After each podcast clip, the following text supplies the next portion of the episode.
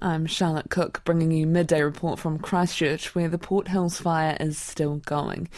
Large parts of scorched earth have been seen in Kennedy's bush as firefighters gradually gain control of the blaze. There is still smoke drifting from the hills, but fire and emergency say the 600 and 30 hectare blaze is about 70% contained, although completely extinguishing it could take weeks. 22 trucks and tankers are continuing to work on the ground, while 12 helicopters and two planes are dropping water and retardant on the fire. The fire destroyed a container home, but there have been no further reports of major property damage. Our reporter Samantha Gee has been at the fire ground this morning and joins me now. Kia ora, what could you see up there? Kia ora, Charlotte. So, yes, we were able to get quite close in to the fire ground at Kennedy's Bush. And look, there's lots of black scorched earth up there. Piles of it are kind of still smoking. Uh, there are monsoon buckets, or helicopters, sorry, with monsoon buckets dropping water uh, on those hot spots. And there's firefighters working on the ground with hoses, just really trying to extinguish uh, the parts that are still alight, really. So you've been in Ōtautahi for a couple of days now. From yesterday, how how different is it?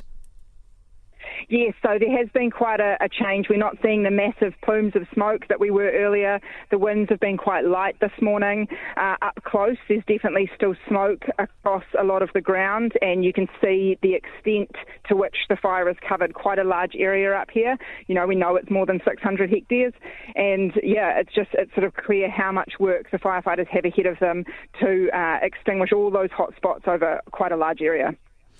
And so you've been able to see or speak to some firefighters up there at the Kennedy's Bush location. What do they have to say?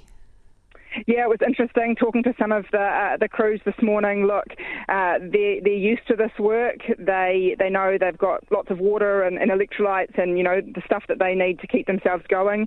They're being subbed out as they need. And you know, one of the firefighters I spoke to said when people are really feeling exhausted or, or need a break, they make sure that you know they can take it, and they're just really trying to to keep their spirits and energy up because they know that this is a long fight ahead to, to get this all under control and put out.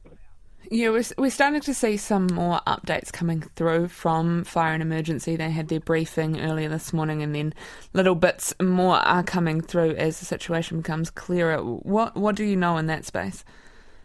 Look, I do know that there may be the potential for some more of the evacuated residents to be able to return home, potentially in the Worsley's Road area. I'm not sure exactly what that looks like, but I know that there have been discussions around that, and there'll be some more information about that for people today. Thank you very much, Samantha Gee. There is a uh, residents' meeting, or there was a residents' meeting at 11 o'clock this morning where they were given some additional information where we'll be catching up with one of those residents uh, in the second part of the show. But Samantha Gee has been at that fire ground this morning and there are some incredible photos if you have an opportunity to get on rnz.co.nz to see the scorched earth in Kennedy's bush.